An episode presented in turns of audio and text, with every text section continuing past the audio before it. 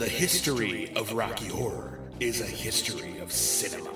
For everything you like about Rocky Horror, there was at least one film that inspired it. And we're going to review them all on Episode Zero.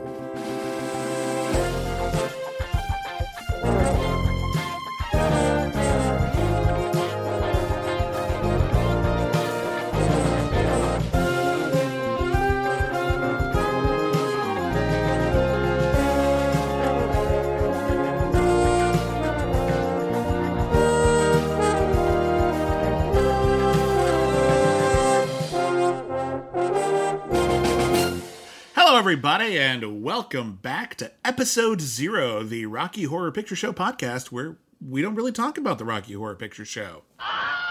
My name is William Bibiani. I am a critic. Everybody calls me Bibbs. Uh, my name is Whitney Seibold. I too am a critic. Uh, you can call me what you like. Yeah, free country. I um, was never on the. I, I guess I was an honorary member of Rocky Horror Shadowcast. There you go. That's as far as I was able to go. I got to play Ralph Hapschatt once. Everyone gets to play Ralph Hapschatt. Yeah, they they, they, they call virgins out of the audience to Yeah. play Ralph Hapschatt. It's like getting Um, associate producer credit. Well, to tell you the truth, Brad, yeah, that's uh, that guy. If you don't know, okay, the Rocky Horror Picture Show obviously is a cult musical. It's why we're here. It's an institution. Yeah, uh, and uh, this podcast is dedicated to all of the various films that inspired the Rocky Horror Picture Show because it is in many ways a pastiche of that which came before it. Uh, the live show that sprang up around the Rocky Horror Picture Show as it eventually found its footing, not just as a film, but as a sort of theatrical experience. People dress up and sing along or uh, do what is called a shadow cast. They perform the movie in front of the motion picture. Uh, there is a regular cast at a lot of Rocky Horror Picture Show uh, screenings. People who will always play Riff Raff or always play Magenta, or they cycle out. Uh, but there's a couple of characters who they will often just pick someone from the audience. And Yeah. Ralph Hapschatt, who gets married in the first scene of the movie, is often one of those. I've played Ralph Hapschatt.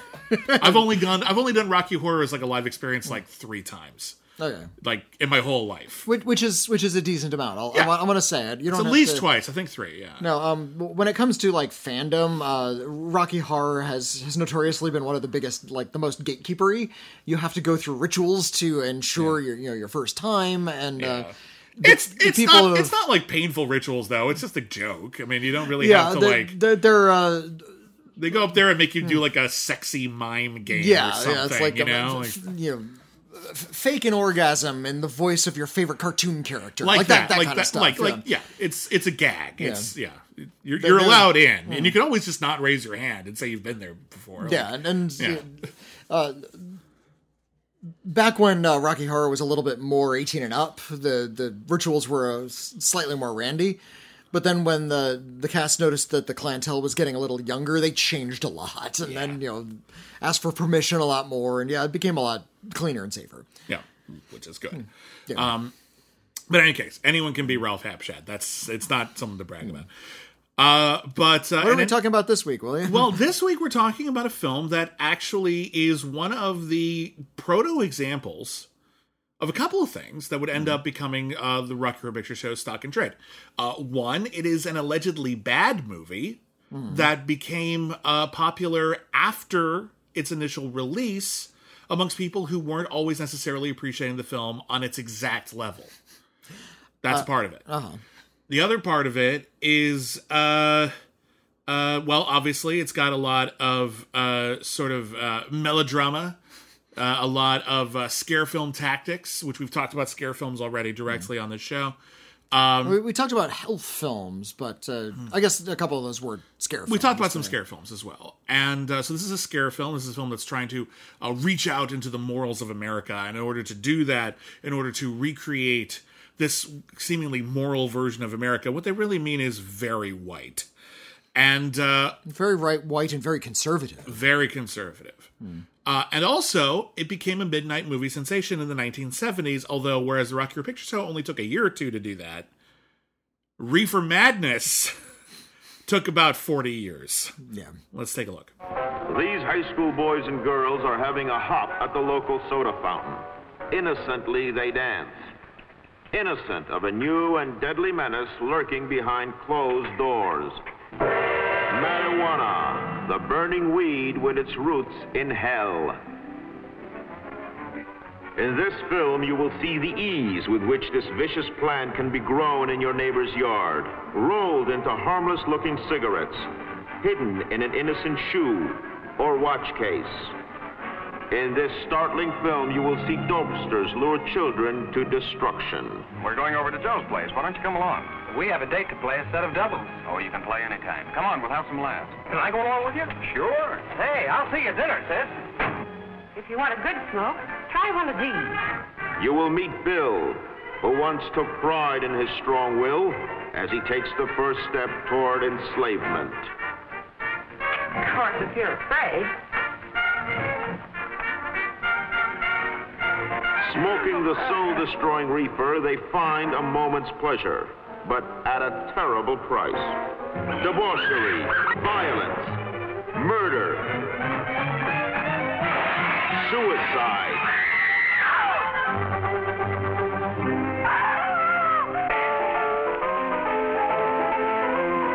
And the ultimate end of the marijuana addict. Hopeless insanity. Reefer Madness. Reefer Madness, uh, previously known as Tell Your Children. And it's weird that it's on the title card because Reefer it, Madness it wasn't previously released under that title. No, it was produced on the Reefer Madness is a film that was produced by a church organization in order to expound what they believed were the evils of marijuana. And it is apocalyptically badly researched. Like just nothing about it makes any sense if you've even been around pot before. Uh, if you've read an article about pot that was from a semi reputable institution, you know that 99.99999% of everything in the movie Reefer Madness is complete hogwash. Um, this movie was then, you know, shelved basically, and then someone picked it up, added a few more salacious bits, and then released it into the exploitation crowd. Uh, in the I think late I forget I think it started in late 30s because the movie was from 1936 originally, and then it kept making those circles for a little while. It was released under a variety of different titles, uh, but the title card says "Reefer Madness," formerly "Tell Your Children," and that's probably the most accurate thing in the movie. Is that it was formerly once you tell tell your children? um, Here's the great. Uh, and, and Reefer Madness um, is is a pretty well known cult oddity at this point. it's lapsed public in- domain, so yeah, it's lapsed into the public find. domain. You Yeah. can watch uh, who knows how many versions on YouTube. Uh, some people have decided to colorize it. It was adapted into an ironic musical, and That musical's really good. Got which Kristen I Bell in which. I wanted to watch in preparation, but I never never got around to it. So Alan still Cumming and it. Kristen Bell. It's really genuinely it's and it's And, uh, very much. Ins- funnily enough, that musical is clearly inspired by Rocky Horror, so it's yeah, really good. yeah. Um, uh, but yeah, it, it, the, the story is uh, pretty well known. It's like been chiseled into stone at this point. Well, it's Uh, not very complicated, so it's pretty easy. It, it starts with uh, a school principal giving a lecture about the evils of marijuana and showing some documentary footage, some of which looks kind of fake to me. Some of it looks like it has nothing to do with marijuana; it has to do with other drugs. They'll talk about, About how, how, like how drugs is a great scourge in the United States in Mm. the mid 30s. and he'll show things like yes marijuana can be smuggled anywhere. It could be inside your pocket watch. Hmm. Oftentimes it is kept inside a woman's high heel and they unscrew a woman's high heel and there's a hollow part and inside are what look like tylenol. And i'm like that's not really how people were having marijuana ever I mean, we we just got to gummy candies. yeah like come on you start with gummies and then you move it like Uh, no maybe- it's like sure. Look, I, I haven't spent a lot of time in weed stores. Are there ta- like THC you, tablets? you can get stuff like that, but they don't look like little white pills. Okay. like I, I, I suppose it's possible, but like that's just a weird thing to highlight as a big deal, is that they look like Tylenol. So, uh, because of they're using this documentary footage and they're they're uh, using all this very stern, very serious language, and there's even a, a, a crawl at the beginning about how this is you know the real scourge that's hurting America. Uh, you And I love I love the crawl too because you know like in like Star Wars they'll like put some of like the more important words in like all caps to highlight them. Yeah. Like the resistance is fighting the empire. which They'll- is based on the old 30s sci-fi serials. Yeah, exactly. Star It's a common in- practice. uh, inspired by. In Reefer Madness, they'll take the word marijuana, which they'll spell with an H because hmm. seriously. But they'll do it, and uh, they'll instead of just writing it in capitals, they write it in cursive as though it's fancier than the other words. as like, yes, it's classy. Actually, it's what it makes it look like to me. just- it it's doesn't look scary. You had you had Frankenstein movie font. You can make that shit scary. What are you doing? It's just italics. Uh, It just but looks silly. they're they're trying to give like a, a, a veneer of like academic uh, Respectability. analysis, respectability. Yeah. Exactly. Uh, some something from academia. We swear. we And swear in the Bible. This is true. that, that this is all true and this is what might happen. And the, the joke is, of course, that this film knows absolutely nothing about marijuana whatsoever. Its effects uh, Are not accurately presented. Its, effects are not accurately presented at all. Uh, if if you were to take this film as a model, uh, marijuana is sort of like a combination of like acid and cocaine and speed, like all mixed together. and laughing gas. You will get uncontrollable giggles That's all right. the time. All, you'll just start laughing and laughing and yeah, you will you halluc- get, like- you will hallucinate.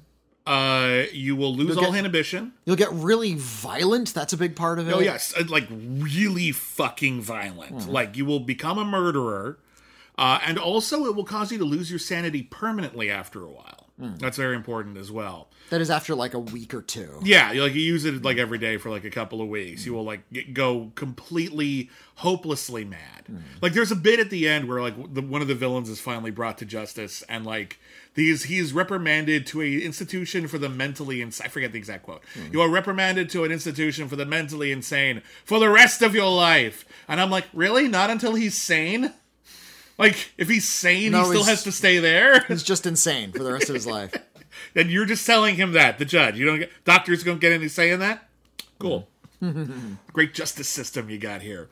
Um the plot kicks in in Anywheresville, USA. Not the official title, but might as well be. I like to think that it's Denton. It, it it's it is that sort of innocent middle America. It's not the big city. That's where the drugs go. Yes. But uh, yeah, it's it's and it's a brother and a sister, and I think they're named Mary and Jesus. I forgot what they're. One of them's named Mary, the other one's named let's just say Jesus. Um actually, it might actually be Mary and Joseph. Let me look up uh, oh my god. their they wouldn't. names. They wouldn't. That'd be so terrible. Oh, I have it in It's front of me too. it's Mary. It's Mary and Jimmy. Excuse me. Okay, those are the wait, are those the siblings or Those the Mary sib- has a boyfriend too? Yeah, no, those are the siblings. Okay, fine. Dorothy Short plays Mary. None of the actors went on to do anything big. Not the really, They're not no. known for anything. No, no, this isn't like Hmm. like ooh, Kevin Bacon was in this. Like, no, no, it's not like Kevin Bacon, 1936. he's a really not- good actor. Yeah, he's, he's a lot younger than he You, looks. you think Paul Rudd doesn't age? Why do you see Kevin Bacon? Kevin Bacon was born in 1908.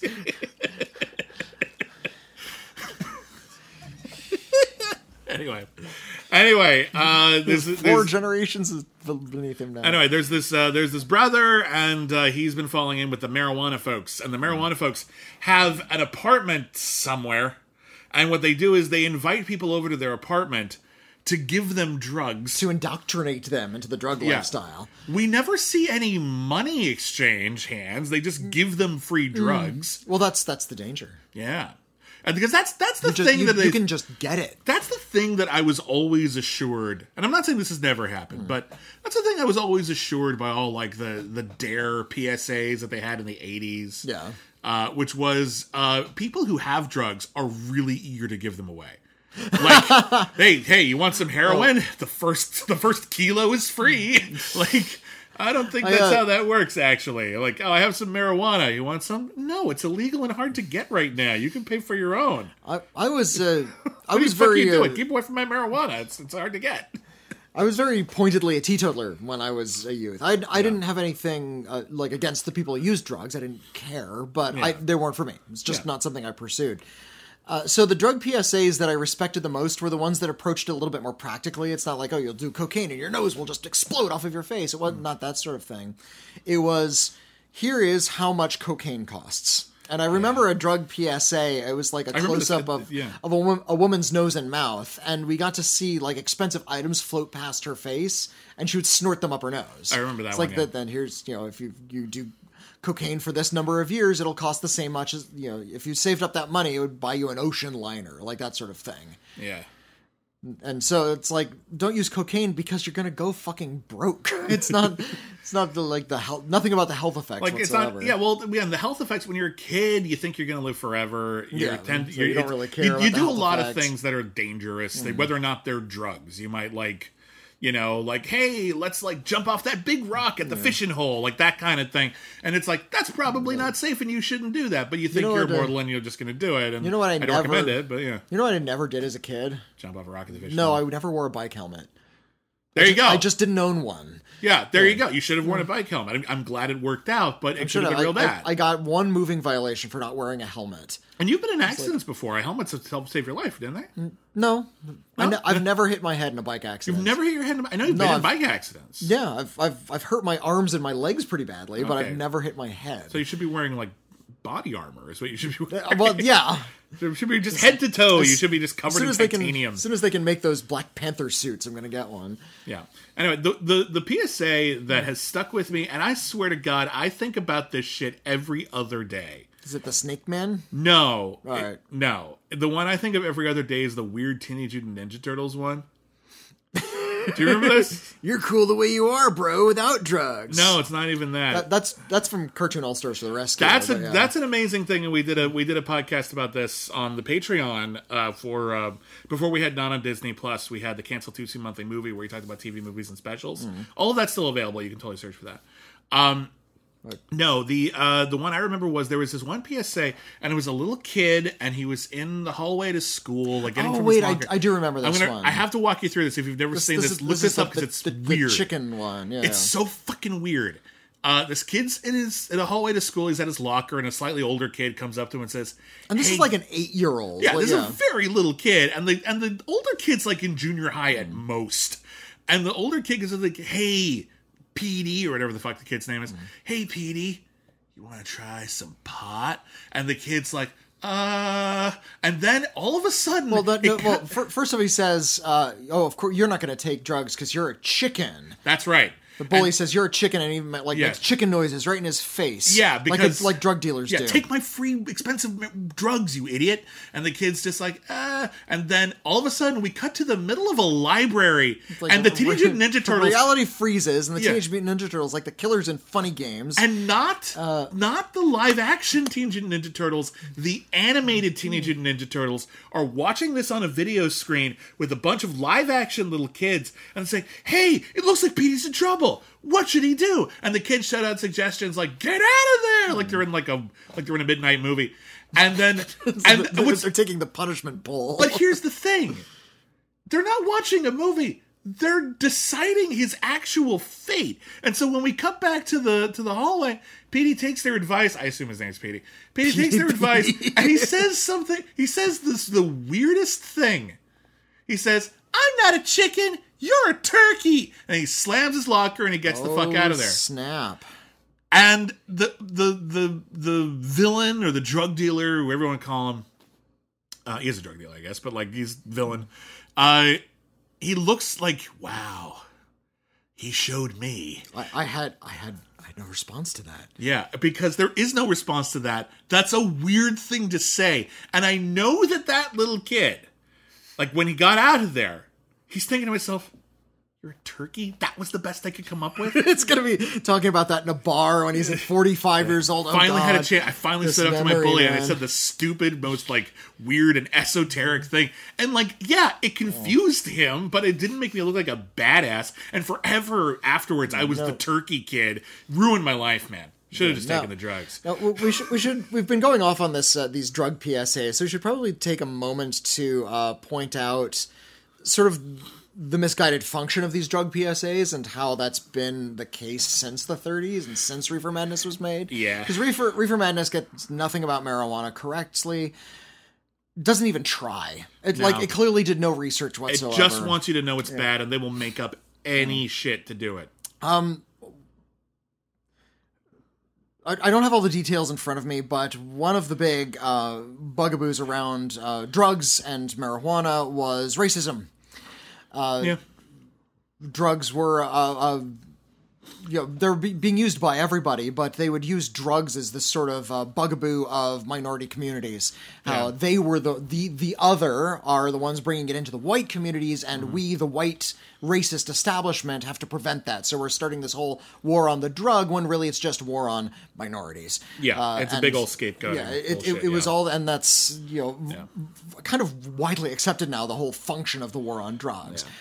Uh, it's it's all just sort of racist posturing and, and Mm-hmm. political gameplay. It actually has nothing to do with the public health. Addiction is a problem. Mm-hmm. I'm not saying that, uh, but uh, the reason it's seen as a crime problem rather than a public health problem is because of racism.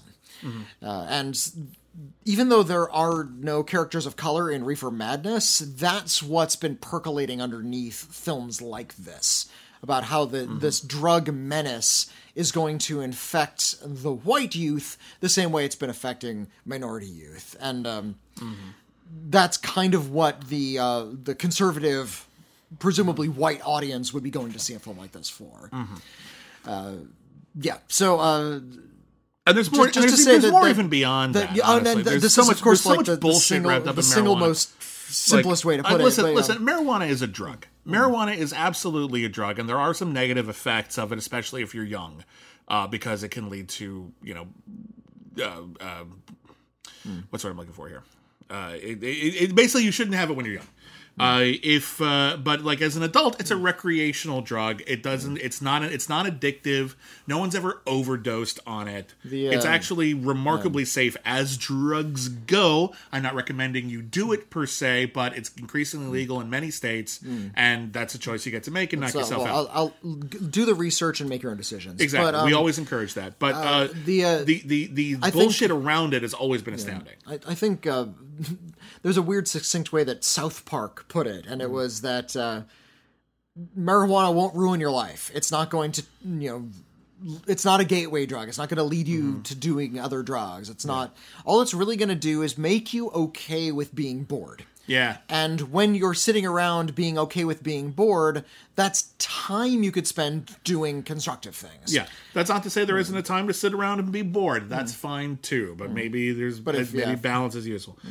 But um, in any case, but there was a lot of like uh, the, there were a lot of like special episodes of TV shows, particularly in the 80s and 90s, that were dedicated to like, oh no, one of the kids on Home Improvement had a joint. And they would show the joint in this really artificial, weird way, and they would zoom in on it, and they would cut to a commercial. And a lot of these were done basically to keep the government off TV's back because the show, like, hey, listen, we're we'll play ball and we'll do your weird public service announcements and we'll fit them into our shows if you just stop giving us shit. Um, so a lot of the overemphasization of marijuana uh, just comes from nowhere.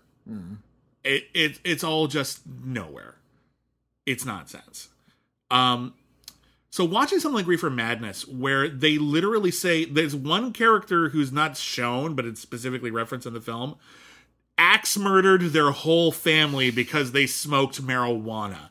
That's not a thing that happens. I'm trying to think. It is. Is there a drug that would make you prone to axe murder? Well, actually, there was the uh, uh, bath salts. Like that actually, that actually did make or people do some violent things. Yeah, people were like bite, biting each Yeah, other. that that yeah. had a weird. I didn't, I didn't do enough research into it, but I remember there was like a slew of that. Um, but yeah, it's not that's not really what it's all about. So anyway, so the story is there's these brother and sister. The brother gets in with this like weird gang of uh, marijuana uh, uh, uh, donators, I guess. It's a charity. I don't know where the money's coming from. And so uh, he, at one point early in the film, uh, he's asked to be like the driver for one of the marijuana dealers, and he ends up in a hit or run, a hit and run accident.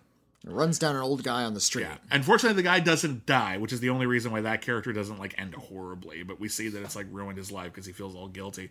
Uh, meanwhile, Mary's boyfriend, who's a dork, and that's all we see of him. He's just like, "Hey, golly gee whiz, Mary! I was reading Romeo and Juliet, and I was thinking to myself, man, you're kind of like Juliet. I'm gonna read it badly, meh, meh, meh, meh, meh." And so he does. and then and then mom watches them this, kiss. This is and, this yeah. is square for the 30s. Oh yeah, by the in way. the 30s, people would have rolled their eyes at this shit, and mom's watching them, and she gives them cocoa. Stay good in school, kids. And like, eh. Anyway, this kid also gets caught up with the marijuana fiends because he's at like one of those soda jerk places where the pianist that they have there, it, he looks like if if Harpo Marx was the devil. like he looks like Harpo, he doesn't talk like Harpo, and he's constantly smoking weed and giggling maniacally to himself, like Hempo Marx. Yes, actually, that's good. I like that. Um, anyway, the kid uh, gets like dragged into this den of marijuana iniquity, and where they uh, where they dance a lot and they like yeah, and they like fast speed and energy, just like Yeah. you know, because that's what weed does. It fills you with energy, yeah, yes, exactly, exactly how that works. makes you want to get up and dance really fast. Yeah, it makes you want to run a marathon. You know, how, you know how weed works. Um, and uh, so the kid starts hanging out there, and they're like women of sin Hmm. who just want to make out with him and give him free pot. And uh, as you, oh no, it sounds so horrible. I know, so you can imagine he starts spending a lot more time there and a lot less time with Mary. And Mary's like, "Hey, where'd my boyfriend go?" And so she investigates it, and she ends up at the pot. At tongue kissing numerous floozies and getting high. Where do you think she he is? ends up at the pot den, and uh, a guy, uh, one of like the the bad guys, uh, gets her high, and uh, he tr- he tries to have his way with her, and then our hero, who had just like in this really awkward way, like had just like lost his virginity, and was feeling really weird about it. Ma- made his sexual debut. Thank you. Made a sexual debut. Much better way to put it. Um, he's still really high, and he walks in on them. And in his drug-addled mind, he imagines that Mary is really into it. So naturally, he starts beating up the guy. And I'm like, wouldn't it make more sense for him to beat up the guy if he saw Mary being attacked? Like, that's a really weird. You're kind of telling on yourself, movie. Yeah. You're, you're really fucking weird here. But anyway, he, t- he fights the guy. uh, There's a gun. The gun goes off, and Mary is murdered She dies. horribly.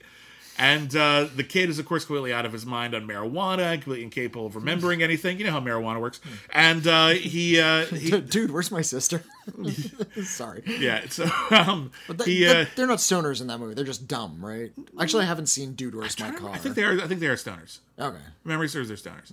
Um, I'm 90 percent sure that now you've got me questioning it because I haven't seen it in a while. I do remember that one of their girlfriends was played by Jennifer Garner before she was famous. Oh, that's a little weird. Yeah. Um. Anyway, uh, so the kid wakes up with the gun in his hand, and they tell him, "Oh my god, I can't believe you killed Mary. You're a monster." And the kid's like, "What? Yeah, you totally shot Mary." Wink. Why are you winking? Never mind. And so the kid thinks he killed Mary, and the cops show up, and the kid ends up like and this weird early version of Twelve Angry Men. Like there's a jury, and then they're talking about how like, well, this kid obviously did it, and even if he didn't, I don't care. An example must be made. And one guy's like, what if marijuana made him do it, and that means he's not culpable? Pshaw! I say, kill them all. And so they all they all vote guilty, and the kid's gonna like go to the chair or whatever. And then No, they're um, gonna put him to death. yeah, it's it's pretty bad. Yeah. I mean, he is a murderer, but like still, and also the death penalty is terrible. But like, Mm-hmm. you know, it's still, it's like Jesus Christ, this fucking movie. And then uh, uh, the the guy who actually killed Mary is losing his mind rapidly in Mm-hmm. that apartment of sin, and he's forcing people like to play piano faster. Damn it, faster! And and he looks. I like that. Let me look up the name of that actor. Hmm. Um, I think that might be. Is that Ralph? Yeah, it's Ralph, uh, Yeah. played by Dave O'Brien. Yeah. Dave O'Brien would have made like a great Jekyll and Hyde. Like Hmm. he's got the, this kind of universal monster quality about him. Uh, he's he he's he's good. And he's actually one of the people on the show who had like a, a career after this. He wrote Hmm. for the Red Skelton Hour. Uh, he was Captain Midnight in uh, I think there was a serial. Memory Hmm. serves. Yeah, it was a serial. And he, Um, he and he was one of the East Side Kids. Oh no, kidding. Or he had a, he had a recurring role in the, some of the East Side Kids movies. East Side Kids were um, the Dead End Kids. The East Side Kids uh, were this gigantic trend back in the 30s and 40s that people don't even talk about anymore. Of uh, kid like street street tough kids and the the neighborhood that where they lived in. Interesting.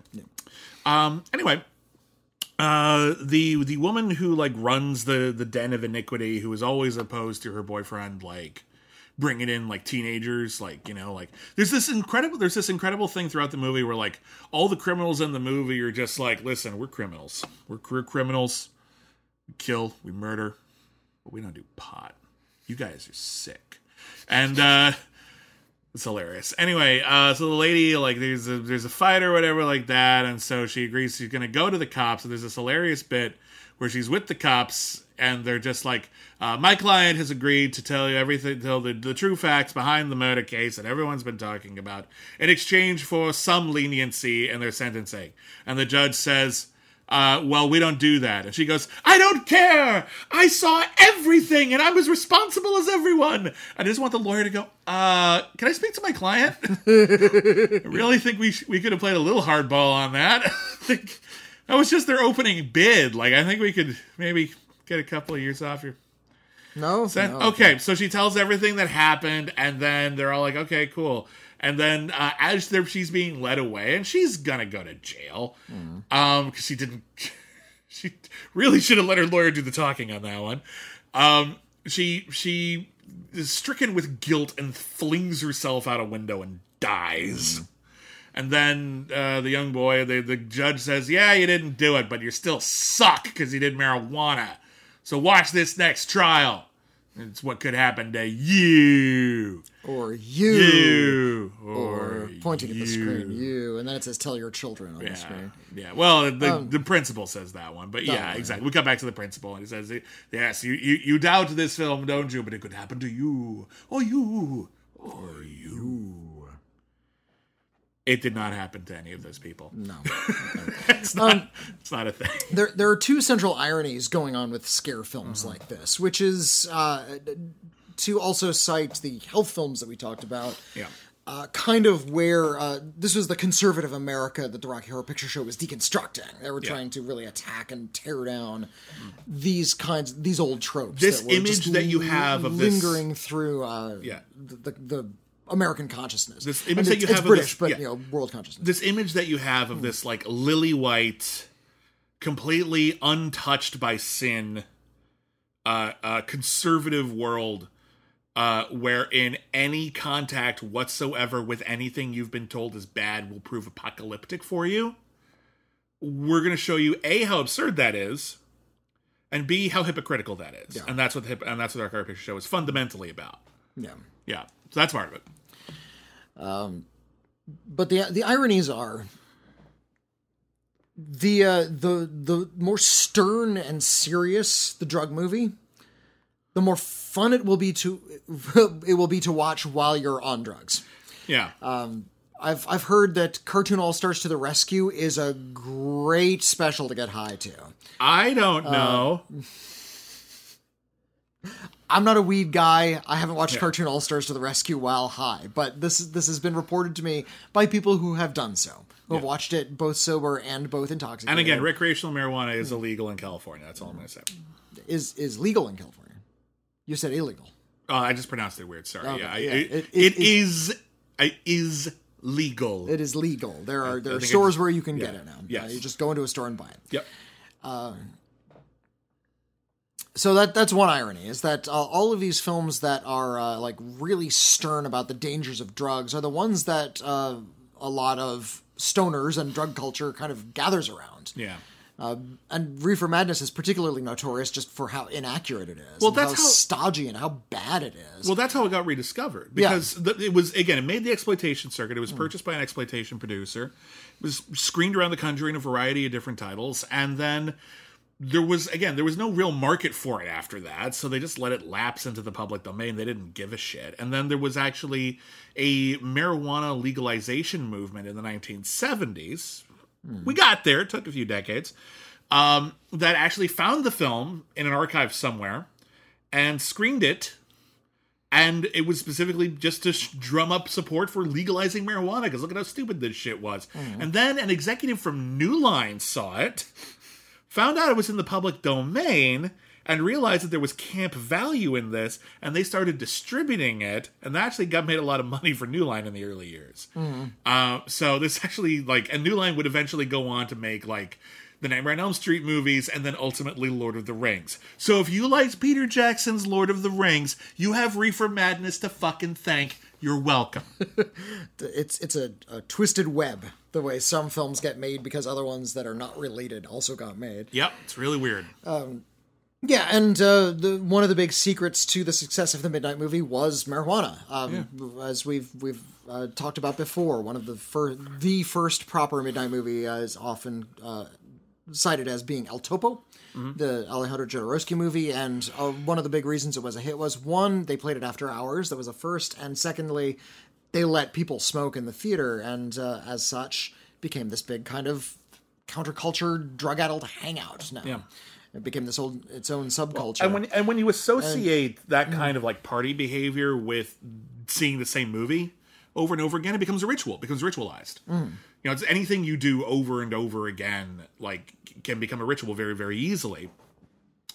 Uh, and that totally is how Rocky Horror like became a thing because it's not just hey, let's go see Rocky Horror again. Let's make it a big to do. I wonder who the first person was who dressed up. That's not someone I would like to meet. Like the first person who I'm going. They're showing Rocky Horror Picture Show again, huh? Let's dress up as Frank and Riff Raff. well, let's do it. Let's just So- do well, it. someone was like in in a vintage clothing store, uh, thrift shop at some point. It's like, oh wait a minute, that looks a lot like Columbia's shorts. Yeah. Why, why don't we? I'll just get that and I'll wear it to the theater. And Yeah, it'll be fun. People be get a kick out of it, and yeah. then people probably. I, I don't know how how this happened. I assume it's something like this because that's Mm. often how it goes. And then people at that screening was like, "Oh, they dressed up. I didn't know there was you could do that. Let's dress up next Oh, time." oh, well, heck, I have a corset and gloves like Frank, so Yeah. I'll wear those to the Uh, theater yeah, next I'll time. Mm. come. Let's go back next week and let's dress up and make it a whole thing. And then people started doing it all the time.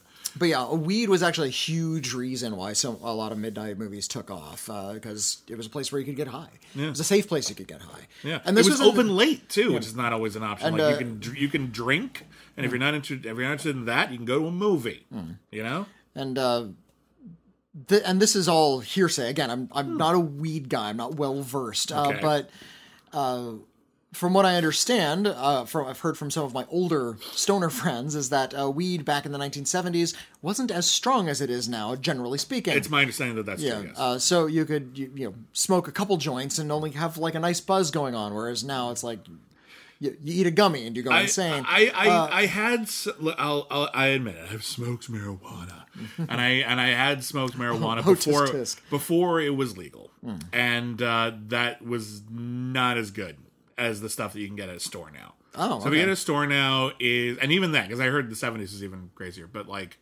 Like even then, it's just you know you you you you're not necessarily getting something fresh that's been preserved or taken care of very well. Uh, you might buy something that's actually rather old and dry, and the THC isn't as good, or whatever like that. So, um, so yes, that's generally true. That's marijuana was not nearly as potent as uh, as Mm-hmm. yeah, it is so- now. Yeah. so it, it's not like uh, the the movies needed the weed. It's just weed was a, a good. Uh, And again, I'm not saying I'm a role model No, on the- this. I'm not encouraging everyone to smoke pot, but I have. I'm not So going to pretend I haven't. so yeah, That's uh, all I'm saying. So so weed is actually the the great equalizer across most of these midnight movies. It was Yeah. the thing that they all kind of share, and Reefer Madness was the the flashpoint for all of that. Um, but the other big irony about something like Reefer Madness and a lot of these scare films in general was they were all made by exploitation filmmakers. Exploitation Mm-hmm. Well, this one was re-edited, but yes. yeah, but uh, a, a lot of these films were made, you know, they were financed by like Christian groups, but they were made by people who were already in the industry a lot of the time. And they were now, you know, they were previously shooting like drugs and sex and violence just because those things are fun. Yeah, pre-code era. Yeah, you can make pre-code era. but then yeah. when uh, the code started to crack down, and all of a sudden they couldn't necessarily market those films as widely, or maybe the audience wasn't as big as they had hoped. Mm-hmm. Uh, they were competing with other exploitation filmmakers, and they were also getting like um, sort of a seedy reputation. We're gonna go to you know a bad part of town to watch these movies in the grindhouses. And all of a sudden, they were turning around and doing the exact same content for a completely different audience. Yeah. it was for the Christian audience now, for the the, the hand wringing moral crowd. Yeah. It's And, uh, perfectly okay to see and or and if- show if all they, of this uh, sin, provided it's in the context of, but we're not supposed to be Exactly. doing this. And what you're what you're seeing here is the sort of tisk tisk Mm-hmm. is just a way to sort of hide up this universal desire that audiences clearly have to see people doing fucked up shit. Yeah. And as such, the Christian audience and the exploitation audience are looking for the exact same thing. No, I mean, the only at- difference is Yeah. the ending in the moral morality fables had they had to have sort of a sad ending to put a kind of moral spin on the material. Yeah. But you're still watching people get high. You're still watching them, you know, commit the acts of sex and violence. Mm-hmm. Uh, and even though you're kind of like recoiling, you're fascinated by Yeah. it.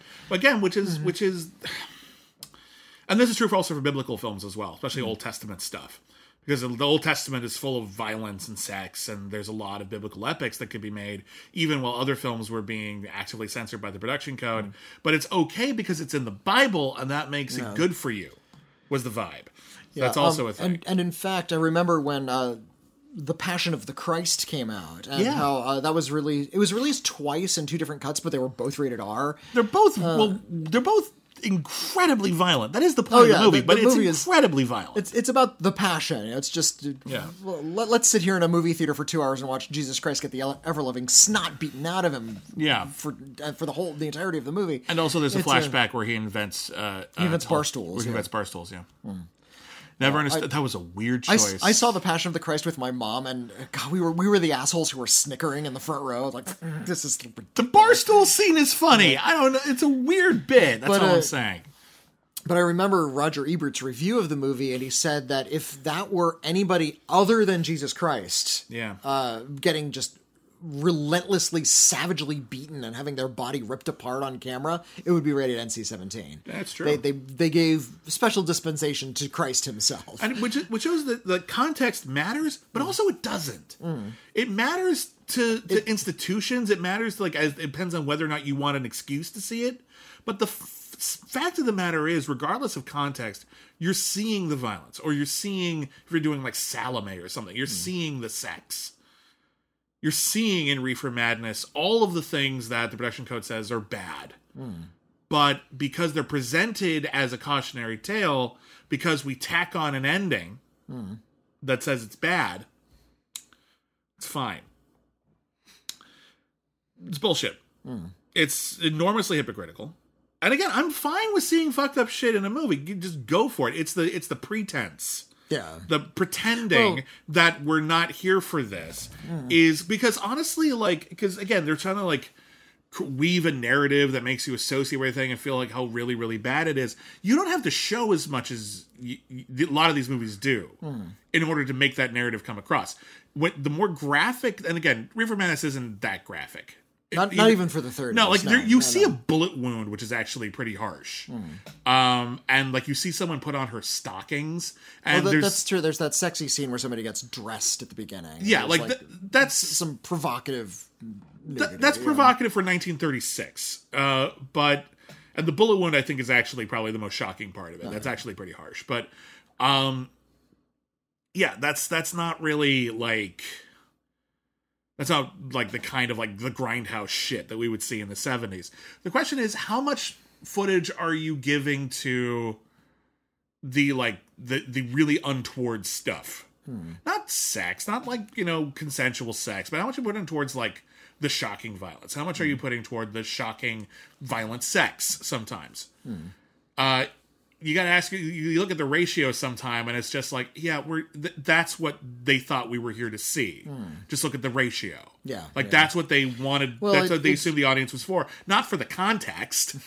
The context could have taken up way more space than the graphic depiction of the, sex and violence. The, the context is is pretext uh, for for for both audiences, I, Yeah. I suppose. One is there for salacious reasons.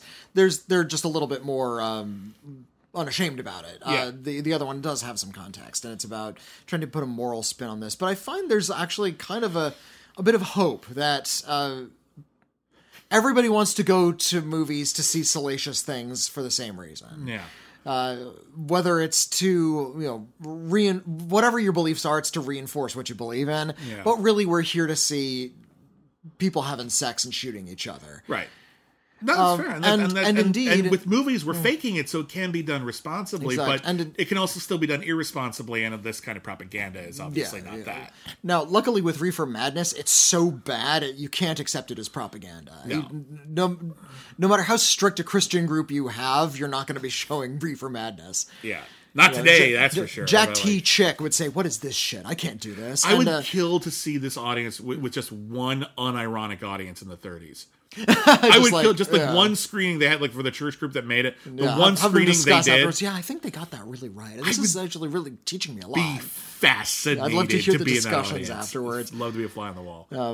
And this is, of course, uh, sent up in the Rocky Horror Picture Show with the criminologist character. Exactly. He, he's looking at the event. He's narrating the events of the film as if something really horrible has happened. He's the criminologist, and he's going to say, "These ordinary kids are going to have their fall," and that's uh, goes to the the health films, and that goes goes directly to Reefer Madness. Yeah. This trying to put some kind of judgy moral spin on all of these salacious things, but When really we're just here for the we're salacious. really here we're just for the salacious things and indeed the criminologist ends up doing the time warp and uh, Mm-hmm. he's played by this classy uh, shakespearean actor charles gray who i think is playing it for like a, a dry laugh Oh, of course it's, he it's is. incredibly wry kind of british No, humor but everyone yeah. knows what movie they're making Yeah. in that movie, I, and I think Charles Gray, you know, he'd already been like, he'd already been Blofeld, hadn't he? Wasn't Yeah, he? Blofeld? He was in, he was Blofeld in Diamonds Are Forever. That was before yeah this, right? Ninety percent sure that was before remember. this. I'm pretty and even sure, before that, he was actually a different character in You Only Live Twice. So like he's Hmm. he, he he's already like a, a get. People knew who he was, uh, or at least would recognize him. So yeah, I think he knew what he was doing, and um, yeah, it's totally the, this vibe. And again, Rocky Horror is at least aware enough to know that the context is the bullshit. Yeah. and they respect it the least, and that's the mm-hmm. point of the movie, isn't yeah, it? yeah. is that the conservative America that we're fighting to preserve didn't really exist. It was a mm. fantasy, and frankly, it was kind of a stupid fantasy. And that's not to say that there aren't genuinely sweet people out there who haven't done drugs. Not that that not that those two things are mutually mm. connected, but like there are indeed people out there who are conservative, who haven't done drugs, and who aren't assholes. That's totally a thing. But there are also people who are. And so that's what the movie is sending up, and it does a really splendid job of it. And that is episode zero for this week. Thank you, everybody, for listening. Uh, we'll be back next week. We're going to be going back to the pre-code era to talk about the mostly the depiction of sexuality while we're on the topic of it uh, in Tarzan the Ape Man and Tarzan and His Mate, which are very naughty films. Oh yes. Tarzan and his mate in particular. in particular yeah, there's just flat out nudity in that movie. it- Like, it's also it's, also the best tarzan movie i've seen yeah, Um, like there's a lot of they're fundamentally flawed in their like foundation in a lot of ways, but like Oh, those the- are the uh, those Tar- are the best. Tarzan is is a colonialist fantasy. Yeah. uh, that Tar- Tarzan is an inherently racist construct, um, used to support colonialism rather than criticize it. Um, but they're also quirking adventure films. yeah, Uh, it's unfortunately things can be both, and yeah, um, no, it's true. And like, and we've talked about them a lot before in a variety of other shows, and But, uh, so we'll we'll talk about it here too. But Tarzan and his mate is uh, more markedly, very forthrightly sexual. Yes, very and, very and very fleshy and very human, and uh, They had to backtrack that shit after that movie. Like after the, the first two Tarzan, I think it's the first two. Maybe It's just the first, first two, Just the first two. The first two were pre-production code, and then they went. uh And then the series progressed. It was a long series of movies with the same cast.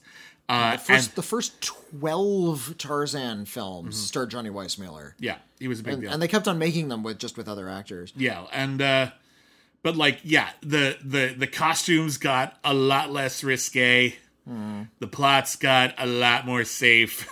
Well, then, Like- then, then they brought in uh, the character of Boy, who Yeah. you just want to throttle. the movie is called uh, we'll, we'll talk about it next week, but the movie is called Tarzan finds a son because he couldn't post production uh, because- out, out of wedlock. Yeah, he and he and Jane never got married, so they're not allowed to imply that they've ever had sex. Hmm.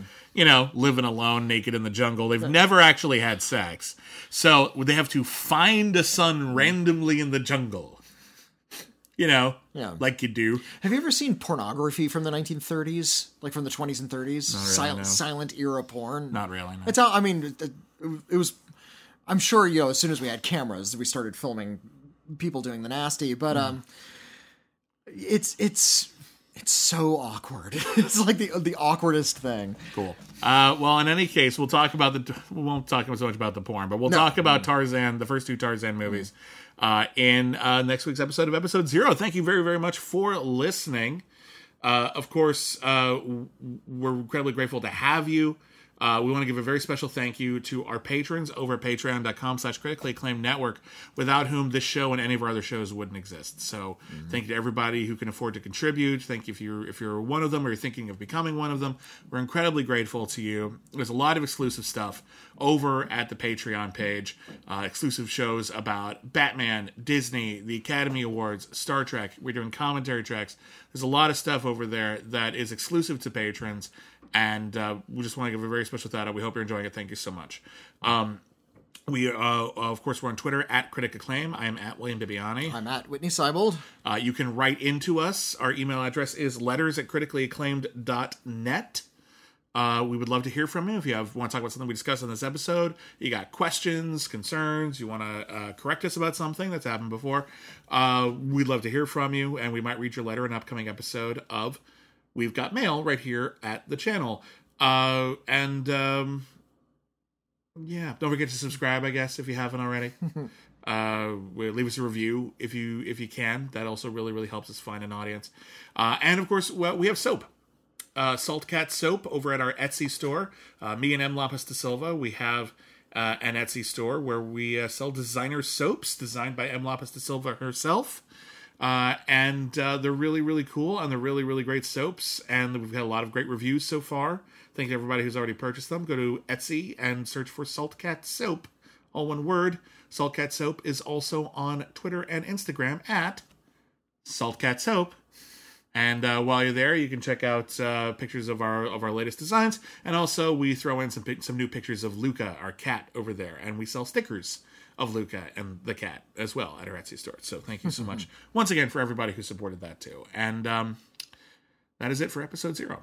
Until next week, I see you shit.